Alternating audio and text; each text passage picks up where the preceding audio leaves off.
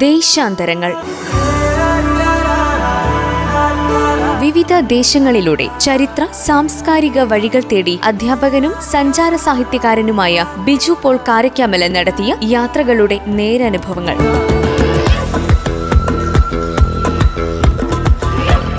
നിർവഹണം പ്രജിഷ രാജേഷ്.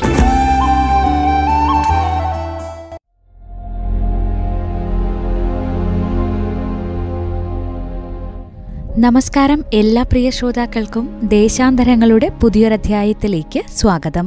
ദേശാന്തരങ്ങൾ പരിപാടിയിലൂടെ നമ്മൾ റാൻ ഓഫ് കച്ചിലൂടെ യാത്ര തുടരുകയാണ്. കൂടുതൽ വിശേഷങ്ങൾ കേൾക്കാം ഇന്നത്തെ അധ്യായത്തിലൂടെ.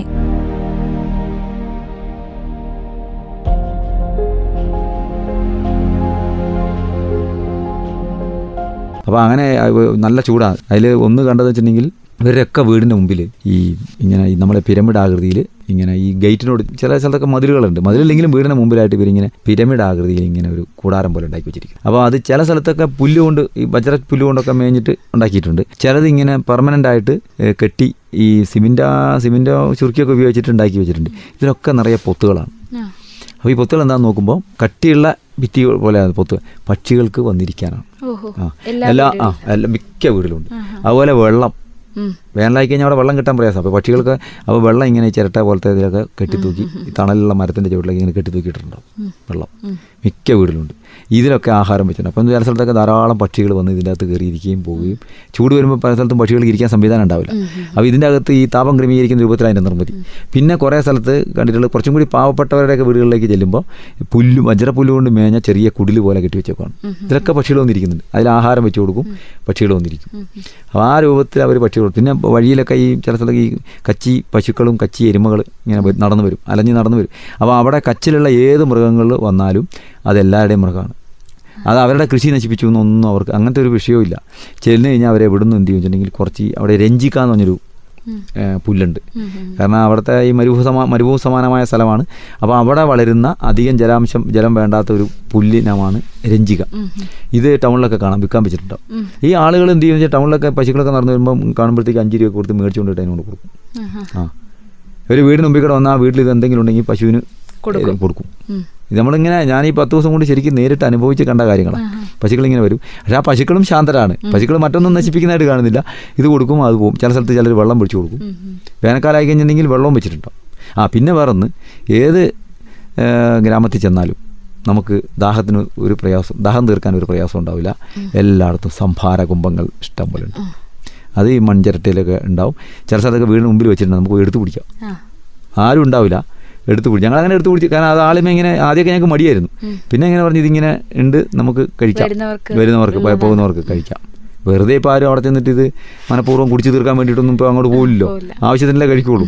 അപ്പോൾ അതുകൊണ്ട് നമുക്ക് കഴിക്കാം. അങ്ങനെ ഞങ്ങൾ ഈ പിന്നെ കച്ചിൽ മല്ലിച്ചപ്പെട്ടിട്ടുള്ള ഈ സംഭാരം കുടി എല്ലാ ദിവസവും ഇഷ്ടം പോലെ. അത് പല വീടുകൾ ഇങ്ങനെയുള്ള സ്ഥലങ്ങളിൽ കവലകളിലൊക്കെ കിട്ടും. അപ്പോൾ അത് മേടിച്ച് കഴിക്കും കഴിക്കാൻ പറ്റും. അങ്ങനത്തെ ഒരു രസകരമായ അനുഭവങ്ങളാണ് ഇവിടുത്തെ ആൾ പിന്നെ ഇവിടുത്തെ ആളുകൾ ശരിക്കും പറയുന്നത് ഇവർ പഴയ ഇറാനിൽ നിന്ന് വന്നവരാണെന്ന് പറയുന്നത്. ഇറാനിൽ നിന്ന് എപ്പോഴോ കാലത്ത് പേർഷ്യയിൽ നിന്ന് കുടിയേറിയവരാണ്. ഈ കച്ചി ജനത. അവരൊരു വ്യത്യസ്തരാണ്. അവരുടെ കാഴ്ചയ്ക്കൊക്കെ അവർ ഒരു വ്യത്യസ്തരായ ഒരു പേർഷ്യൻ വംശജരാണെന്നാണ് പറയപ്പെടുന്നത്. ഏതോ കാലത്ത് ഇങ്ങോട്ട് കാരണം അതിലെ ക്രോസ് ചെയ്ത് വരാൻ ഈ ഗൾഫ് ഓഫ് കച്ചിന്റെ അതിലെ ഇങ്ങോട്ടേക്ക് കടന്നു വരാൻ പറ്റുന്ന കാരണം കുറച്ച് ശരിക്കും പറഞ്ഞിട്ടുണ്ടെങ്കിൽ കച്ചിന്റെ അങ്ങേയറ്റത്ത് ഞങ്ങൾ കോട്ടേശ്വർ എന്ന സ്ഥലത്ത് പോയി. കോട്ടേശ്വറിന്റെ അടുത്ത് കുറച്ച് മാറി ലക്പത്ത് എന്ന സ്ഥലമുണ്ട്. ഈ ലക്പത്തിൽ ഞങ്ങൾ ചെന്നിട്ട് സന്ധ്യയ്ക്ക് അവിടെ ചെന്നിട്ട് നമുക്ക് രാത്രിയിൽ പ്രകാശം കാണാം. ഇവിടുത്തെ അറിയാം പാകിസ്ഥാനിലെ കറാച്ചി പട്ടണത്തിന്റെ ആ. അതായത് അവിടുന്ന് നേരെ ഏതാ കുറച്ച് കിലോമീറ്ററുകൾക്ക് അപ്പുറം ഗൾഫാണ്. ഗൾഫിലെ നമ്മളെ ഖത്തറോ മാന അങ്ങനെ ആ ഭാഗമാണ് അടുത്ത ഒരു ഗൾഫ് കടൽ ഇടുക്കിന്റെ ഗൾഫ് ഓഫ് കച്ചിന്റെ അപ്പുറം. ഈ പിന്നെ ഗൾഫ് കടൽ ഇടുക്ക് തുറഞ്ഞാണ് അപ്പോൾ ആ രൂപത്തിൽ പേർഷ്യയുടെ ഭാഗങ്ങളാണ് അതിന്റെ അപ്പുറത്ത്. അപ്പോൾ അവിടെ ഈ ഞങ്ങൾ രാത്രി ഈ കറാച്ചിയിലെ ലൈ വെളിച്ചം കണ്ടു. കറാച്ചി തുറമുഖം നമ്മളെ സിന്ധു നദി വന്ന് ചേരുന്ന അതൊക്കെ. അപ്പോൾ അങ്ങനെ അങ്ങനത്തെ ഒരു മേഖലയാണ് അത്. അത്ര അടുത്താണ്. അപ്പോൾ അവിടത്തെ ആളുകൾ ഈ പ്രദേശമായിട്ട് പണ്ട് മുതലേ ബന്ധങ്ങളൊക്കെ ഉണ്ടായിരുന്നു എന്നാണ്. ഈ പേർഷ്യയും പിന്നെ പാകിസ്ഥാന്റെ ആ ഭാഗങ്ങളൊക്കെ ആയിട്ട് ബന്ധമുള്ള ആളുകളായിരുന്നു എന്നാണ്. മനസ്സിലാക്കുന്നത്. എന്തൊക്കെയാണ് അവരുടെ പ്രധാന ഉപജീവന മാർഗങ്ങൾ? ഇപ്പം സാറ് നേരത്തെ പറഞ്ഞില്ലേ പശുക്കളൊക്കെ എല്ലാവരുടേതുമാണ് ഇങ്ങനെ പോകുന്നു എന്നൊക്കെ ഉള്ളത് അപ്പോൾ അവർ മൃഗങ്ങളെയൊക്കെ വളർത്തുന്നുണ്ടോ? തൊഴിലായിട്ട് തൊഴിലായിട്ടുണ്ട് അത് എല്ലാവരുടേതുമാണ് എന്ന് പറയുമ്പോൾ. ഇവരെ എല്ലാ ഈ അതിന് ഉടമയുണ്ട്. ഉടമയുണ്ട്. പക്ഷേ ഇവരെ സ്വന്തമായിട്ട് സ്നേഹിക്കുന്നു കാണുന്നു. കെട്ടിയിടാതെ വളർത്തുന്നുണ്ട്. പിന്നെ മേയ്ക്കുന്നുണ്ട്. അത് അതിലേക്ക് ഞാൻ വരാം. അതായത് കച്ചിൽ ജനങ്ങളുടെ പ്രധാനപ്പെട്ട ഉപജീവന മാർഗം എന്ന് പറഞ്ഞാൽ കാലി മേയ്ക്കലാണ് ആഹാ. ഗ്രാമീണരുടെ. അപ്പൊ നമ്മൾ ചോദിക്കും ഈ മരുഭൂമി പോലത്തെ സ്ഥലത്ത് എങ്ങനെയാണ് ഈ കാലി മേയ്ക്കാനുള്ളത്? അതാണ് അത് വെള്ളത്തിന്റെ പക്ഷേ പക്ഷേ ഇപ്പം അവിടെ പല ഭാഗത്തും പൈപ്പ് വെള്ള സംവിധാനങ്ങളുണ്ട്. പിന്നെ ചില സ്ഥലങ്ങളിൽ മരുപ്പച്ച പോലത്തെ സ്ഥലത്ത് കുടിവെള്ളമുണ്ട്. അപ്പോൾ ആ അപ്പോൾ ഇവർ പണ്ട് കാലത്ത് മേച്ച് നടക്കാന്ന് പറഞ്ഞാൽ ഇങ്ങനെ കാലികളെ അവിടെ നാടോടികളുണ്ട്. ഇവർ നമ്മളിവിടെ നാട്ടിൽ പണ്ട് താറാവുകാർ വരുന്നത് പോലെ വന്ന് ഓരോ സ്ഥലത്ത് താമസിച്ച് പോലെ ഇവർക്ക് സ്ഥിരമായ ഒരു വാസസ്ഥലമില്ല. ഇവർ വല്ലപ്പോഴല്ലേ മഴ പെയ്യുള്ളൂ. ഇവരെ എന്ത് വെച്ചിട്ടുണ്ടെങ്കിൽ കന്നുകാലികൾ അടിച്ച് പോയിട്ട് എവിടെയെങ്കിലും ഒരു പച്ചപ്പ് കാണുന്ന സ്ഥലത്ത് ഒരു ടെന്റൊക്കെ കെട്ടി അവിടെ കൂടും. പത്തും മുന്നൂറും നാനൂറും കന്ന് ഇപ്പോഴും ഉണ്ട്. അങ്ങനെ മേയിച്ച് നടക്കുന്നവർ കന്നുകാലികളുണ്ട്. അവ- അവരുടെ കൂടെ ഞങ്ങൾ ഒരു ദിവസം കൂടിയ കഥ പിന്നീട് പറയാം. അപ്പം അവിടുന്ന് എന്താ സംഭവം എന്ന് വെച്ചിട്ടുണ്ടെങ്കിൽ ഇവരിങ്ങനെ ഓരോ സ്ഥലത്ത് വരുന്നു ഇങ്ങനെ കന്നുകാലികൾ അപ്പോൾ ഈ ചില സ്ഥലത്ത് ഈ ചതുപ്പ് പോലത്തെ സ്ഥലങ്ങളിൽ ഒരു ജാതി ഞാൻ ഈ നേരത്തെ പറഞ്ഞ രഞ്ജിക്ക എന്നൊക്കെ തുടങ്ങിയ പുല്ലുകളൊക്കെ ഉണ്ട്. അത് ഈ ചെമ്മരയാടനെ മേയിച്ചുകൊണ്ട് രാജസ്ഥാൻ മരുഭൂമി കൂടെ പോകുന്ന കണ്ടിട്ടുണ്ട്. അപ്പോൾ ഇവരെന്താണ് നിന്ന് നമ്മൾ അതിശയം വിചാരിക്കും പക്ഷേ അത് ചില സ്ഥലങ്ങളിൽ ഇതിനെ ഇവർക്ക് പറ്റിയ ചെറിയ നാമ്പുകളൊക്കെ ഉണ്ടാവും. പുൽനാമ്പുകളൊക്കെ പറിച്ച് തിന്ന് ഇങ്ങനെ അങ്ങ് നടക്കും. എന്നതുപോലെ ഈ എരുമകൾ കച്ചി എരുമകളെ ഏഹ്, കാണേണ്ട എരുമകളാണ് ഇങ്ങനെ നമ്മൾ കൊമ്പൊക്കെ ചുരുണ്ടിട്ടുള്ള കച്ചി കച്ച് പ്രത്യേക ഒരു റേസാണ് ഈ മൃഗങ്ങൾ അപ്പോൾ അതിന് നല്ല പാലുള്ള ഇതാണ്. പിന്നെ അവരുടെ പാലുൽപ്പന്നം എന്നൊക്കെ പറഞ്ഞു കഴിഞ്ഞാൽ നമുക്ക് ധൈര്യമായിട്ട് കഴിക്കാൻ പറ്റുന്ന കാരണം നമ്മുടെ ഈ നാട്ടിലെ പോലെ ഈ കാലിത്തീറ്റ അങ്ങനത്തെ ഈ ഇതൊന്നും അധികം കൊടുക്കുന്നില്ല. അതായത് ഈ രാസകീടങ്ങൾ കലർന്ന ഭക്ഷണം അവരുടെ പശുക്കൾക്ക് അതിനൊന്നും അധികം. അവർ അധികവും ഈ ഈ രഞ്ജിക്ക പുല്ല് പിന്നെ ഈ നമ്മളെ ഈ പുറത്തുനിന്ന് കൊണ്ടുവരുന്ന ചോളത്തിന്റെ അതുപോലെ അങ്ങനെയുള്ള കാര്യങ്ങളൊക്കെ സസ്യം എന്ത് സസ്യം കിട്ടിയാലും അതിങ്ങനെ അരിഞ്ഞിട്ട് കൊടുക്കുന്ന സംവിധാനമൊക്കെ അവർക്കുണ്ട്. അവർക്കൊരു കന്നുകാലിക്ക് കുറച്ച് പുല്ല് കിട്ടിയാൽ അതിന്റെ ലാസ്റ്റത്തെ തണ്ട് അവസാന തണ്ട് വരെ തിൻ തിന്നതിന് ശേഷം അവർ പിന്നെ കൊടുക്കുള്ളൂ. ആ രൂപത്തിലുള്ള ചെറിയ ഈ മരുവ് പോലത്തെ പാത്രമൊക്കെ വെച്ചിട്ട് അങ്ങനെയൊക്കെ സെറ്റ് ഉം. അപ്പോൾ ഇവരിങ്ങനെ പത്ത് നാനൂറ് അഞ്ഞൂറ് എണ്ണത്തെ ഒന്നിച്ച് മേയിച്ച് കൊണ്ടുവന്നിട്ട് എവിടെയെങ്കിലും ഒരു സ്ഥലത്ത് തമ്പടിക്കും. അപ്പോൾ ഇപ്പോൾ അവിടെ നല്ലൊരു ശക്തമായ പാൽ സംഭരണ സംവിധാനമുണ്ട്. മുമ്പതില്ലായിരുന്നു. മുമ്പ് അതില്ലായിരുന്നു അപ്പം ഇപ്പോൾ ഫോൺ സംവിധാനമൊക്കെ ഉപയോഗിച്ചിട്ട് ഇപ്പോൾ എവിടെയാണ് ഇവരുള്ളത് ഇത്ര ഇത്ര ദിവസം ഇവർ ഇവിടെയായിരിക്കും. അപ്പോൾ അവിടെ മൊബൈൽ സംവിധാനത്തിൽ ഉപയോഗിച്ച് അവിടെ വണ്ടി വരും വന്ന് എടുത്തുകൊണ്ട് പോകും പാൽ. പാൽ. അങ്ങനെ പാൽ കലർന്ന് കലർന്ന് എടുത്തുകൊണ്ട് പോകും ഈ അപ്പം പ്രധാനമായ ഒരു വരുമാന മാർഗം ഇതാണ്.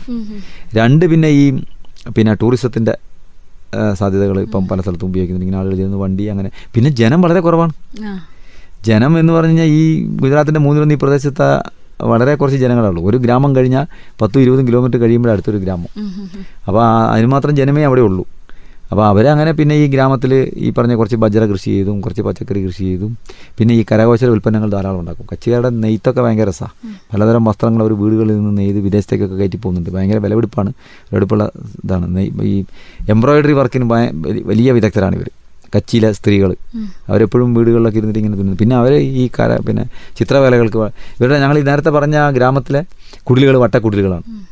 വട്ടക്കുടിലുകൾ ഇങ്ങനെ രഞ്ജിക്കാന്റെ പുല്ല് മേഞ്ഞതും ഷീറ്റ് മേഞ്ഞതും പിന്നെ ഇപ്പോൾ കുറച്ചൊക്കെ ഈ പിന്നെ വാർത്താ കെട്ടിടങ്ങളൊക്കെ ഉണ്ട് കേട്ടോ. പണിയുന്നുണ്ട്. അപ്പോൾ ഇതിൽ ഇങ്ങനെ ഇതിന്റെ ഞങ്ങളൊരു വീട്ടിൽ കയറി നോക്കി. അപ്പോൾ ഇങ്ങനെ വൃത്തത്തിൽ ആണ് ഈ കുടിൽ വൃത്തത്തിൽ കുടിലാക്കിയിട്ട് ആ കുടിലിന്റെ നടുകൂടി ഒരു മുറി മുറിച്ചിട്ട് ഒരു ഭാഗത്ത് അടുക്കളയും ഒരു ചെറിയ ഡൈനിങ് പോലത്തെ സ്ഥലവും. ഇപ്പുറത്ത് ഉള്ള പകുതിയെ രണ്ടാക്കി മുറിച്ച് രണ്ട് മുറിയും ഇതാണ് ഒരു സാമാന്യമായ ഒരു വീട്. എന്നിട്ട് അതിന്റെ ഒരു ചെറിയ ഇളന്തുന്ന പോലെ ഇരിക്കാൻ ഒക്കെ റൗണ്ട് പിന്നെ നല്ല ചിത്രപ്പണികളാണ് ഒരുപാട് ഈ മണ്ണ് കൊണ്ട് മെഴുകി ചാണകമൊക്കെ ഉപയോഗിച്ച് മെഴുകി ഭിത്തിയൊക്കെ ഈ ഭിത്തി എന്ന് വെച്ചിട്ടുണ്ടെങ്കിൽ നേരിട്ട് കട്ട കൊണ്ട് കിട്ടില്ല ഈ പിന്നെ മരുഭൂമി കിട്ടുന്ന കുറ്റി ചെടികൾ നട്ടിട്ട് താട്ടിയിട്ട് അതിന്റെ മുകളിൽ നമ്മളെ പണ്ടത്തെ ഇവിടെ വയനാട്ടിൽ ഈ പിന്നെ മുള കൊണ്ട് ഭിത്തി ഉണ്ടാക്കിയിട്ട് മണ്ണ് തേച്ച് പിടിപ്പിക്കുന്നല്ലോ അതിന്റെ മറ്റൊരു സിസ്റ്റത്തിലാണ് ഗ്രാമങ്ങളിൽ ഇപ്പോഴും. പിന്നെ ഇപ്പോൾ സർക്കാരിന്റെ സംവിധാനത്തിൽ കോൺക്രീറ്റ് ചെറിയ വീടുകളൊക്കെ പണിത് കൊടുക്കുന്നുണ്ട്. പക്ഷേ എങ്കിലും ഇങ്ങനത്തെ പല വീടുകൾ അവിടെ ഇപ്പോഴും നിലനിർത്തിയിട്ടുണ്ട്. അപ്പോൾ അങ്ങനത്തെ വീടുകൾ കാണുമ്പോൾ അതിന്റെ അകത്ത് ചിത്ര അതിന്റെ ഭിത്തികളിൽ മനോഹരമായ ചിത്രങ്ങൾ ജീവികളുടെ ചിത്രങ്ങളൊക്കെ വരച്ചു കുറുക്കന്റെ ചെന്നായി ഈ കച്ചിൽ പല സ്ഥലത്തും ചെന്നായ്ക്കളൊക്കെ ഉണ്ട്. ഞങ്ങൾ കണ്ടിട്ടുണ്ട്. അതങ്ങനെ ആരും ഉപദ്രവിക്കുന്ന സംവിധാനമൊന്നും കണ്ടിട്ടില്ല. അപ്പോൾ അങ്ങനെയുള്ള ജീവികളുടെ അവരുടെ ജീവിതമായിട്ട് ഈ ചെന്നായ്ക്കൾക്ക് എന്തോ ഒരു അടുത്ത ബന്ധമുണ്ട്. അതിന്റെ ചിത്രങ്ങളൊക്കെ പല സ്ഥലത്തും കാണാം. അപ്പോൾ ആ രൂപത്തിലുള്ള ഒരു ജീവിത രീതി ഒക്കെയാണ് ഇവർ തുടർന്ന് വരുന്നത്. പിന്നെ ഭുജിലൊരു പ്രത്യേകത അവിടെ ഈ ജനങ്ങൾ വിദ്യാഭ്യാസപരമായിട്ടൊക്കെ ഇപ്പോൾ അവർ വളരെ ഇതിലേക്ക് വരുന്നുണ്ട്. നിലവാരത്തിലേക്ക് വരുന്നുണ്ട്. കാരണം പഠനത്തിനൊക്കെ പ്രാധാന്യം കൊടുക്കുന്നുണ്ട്. സ്കൂൾ കോളേജ് അങ്ങനത്തെ സംവിധാനങ്ങളൊക്കെ ഉണ്ട്. പഴയ പോലെയല്ല. ഈ ബുജ്ജി ഇവർ ആ പരമ്പരാഗത രീതികളൊക്കെ തുടരുന്നുണ്ടെങ്കിലും ഇവരെല്ലാം കുട്ടികളെ സ്കൂളിലയക്കുകയും അങ്ങനത്തെ വിദ്യാഭ്യാസത്തിലൊക്കെ വളർച്ച ഈ കച്ചി മേഖലയൊക്കെ നന്നായി ഇപ്പോൾ വികസിച്ച് വരുന്നുണ്ട്. ആ, രൂപത്തിലുള്ള ഇടപെടലുകൾ സർക്കാരിന്റെ ഭാഗത്ത് നിന്ന് ഉണ്ടാവുന്നുണ്ട് ജലത്തിനൊക്കെ കൊടുക്കുന്ന പ്രാധാന്യം അദ്ദേഹം പിന്നീട് സൂചിപ്പിക്കാം. അപ്പോൾ അങ്ങനെ ഞങ്ങളിങ്ങനെ ഈ ഇസ്കോൺ ഇതെല്ലാം കഴിഞ്ഞ് ഇങ്ങനെ വരുന്ന സമയത്ത് അപ്പൻ അപ്പം ഈ സന്ധ്യാസമയത്ത് ആരതിക്ക് ചെല്ലണം എന്ന് പറഞ്ഞല്ലോ. അതിനുമ്പ് ഈ ഗ്രാമത്തിലേക്ക് നടന്നിട്ട് വീണ്ടും ടൗണിന്റെ ഒരു വശത്ത് കൂടെ വരുമ്പോൾ അവിടെ ഒരു വലിയൊരു കെട്ടിടം കണ്ടു. അപ്പോൾ നോക്കുമ്പോൾ കച്ച് അതിന്റെ പേര് അവിടെ എഴുതിയിട്ടുണ്ട്. ബുജ് പുസ്തകാലയം.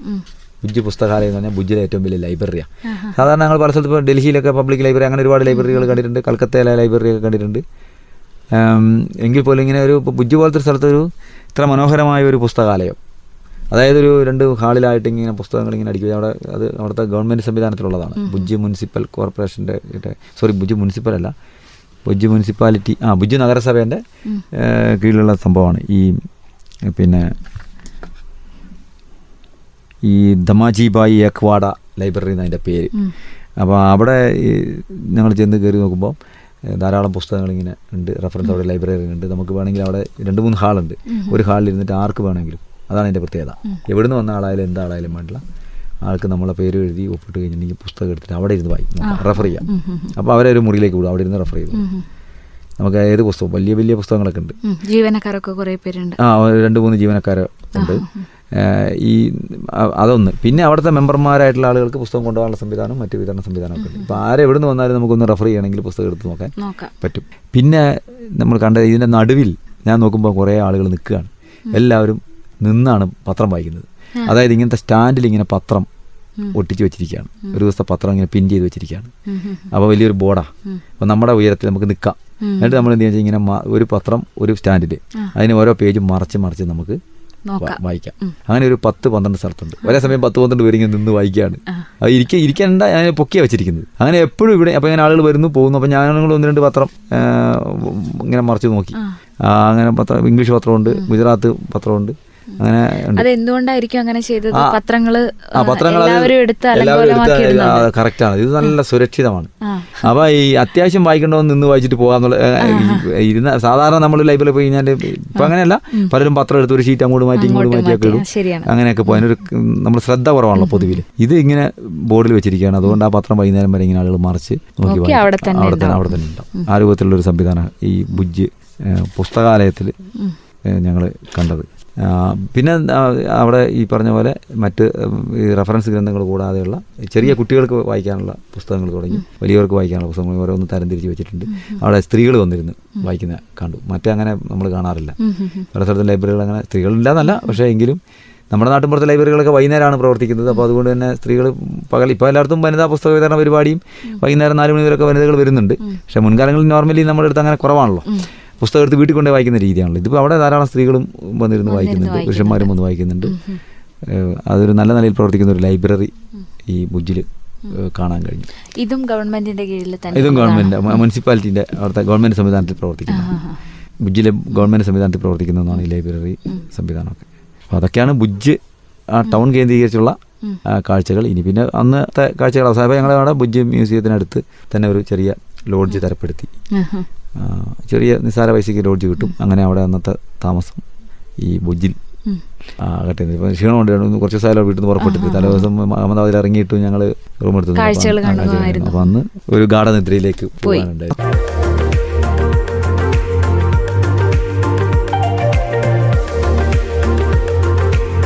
ഇന്നത്തെ ദേശാന്തരങ്ങൾ ഇവിടെ പൂർണമാകുന്നു. കൂടുതൽ യാത്രാവിശേഷങ്ങളുമായി അടുത്തയാഴ്ച വീണ്ടുമെത്താം. നന്ദി നമസ്കാരം.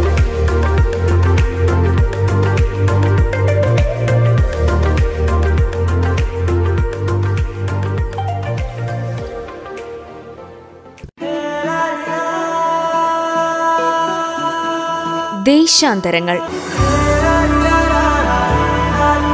വിവിധ ദേശങ്ങളിലൂടെ ചരിത്ര സാംസ്കാരിക വഴികൾ തേടി അധ്യാപകനും സഞ്ചാര സാഹിത്യകാരനുമായ ബിജു പോൾ കാരക്കാമല നടത്തിയ യാത്രകളുടെ നേരനുഭവങ്ങൾ.